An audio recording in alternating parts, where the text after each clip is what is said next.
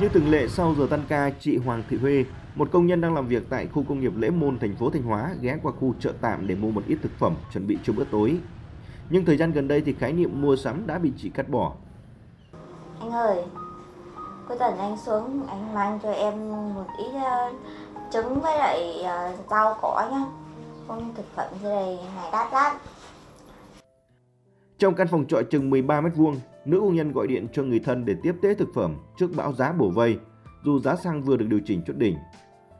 Dịch bệnh kéo dài, thu nhập ảnh hưởng đến cả gia đình 6 miệng ăn.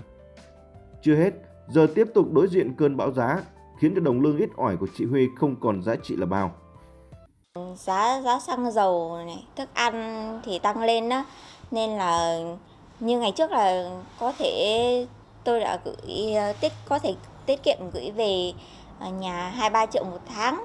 Nhưng mà gần đây thì mặc dù đã chi tiêu tiết kiệm hơn nhưng mà cũng không tiết kiệm để gửi về hoặc là chỉ gửi về được ừ, rất ít thôi. Như tôi ờ, mức lương bậc 4 ờ, thì hai năm lại đây là không gần như là không tăng lên rồi. Căn phòng chật hẹp ở cuối dãy trọ là nơi chị Lê Thị Thủy, quê ở huyện Như Xuân tá túc. Mặc cho trời tối sập nhưng mà bóng điện vẫn chưa được thắp sáng. Chiếc xe máy cả tàng phủ đầy một lớp bụi vì mấy tháng nay không dùng đến. Sau khi mà dịch bệnh ấy, thì là lương công nhân như bọn em thì không tăng mà giá cả nó lại càng ngày càng leo thang. Sau nữa thì lại bây giờ lại là giá xăng cũng tăng tăng rất nhiều cho nên là cuộc sống công nhân như bọn em là rất chi là vất vả.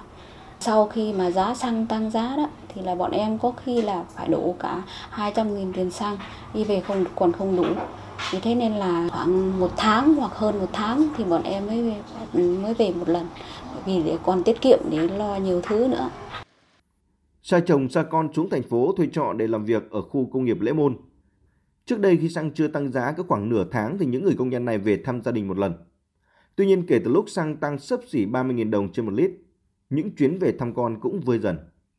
Ông Nguyễn Hữu Quang, Chủ tịch Công đoàn Công ty Trách nhiệm hữu hạn Sakura Việt Nam cho biết, công ty áp dụng mọi chính sách hỗ trợ quan tâm đến người lao động, nhưng khó khăn là khó khăn chung.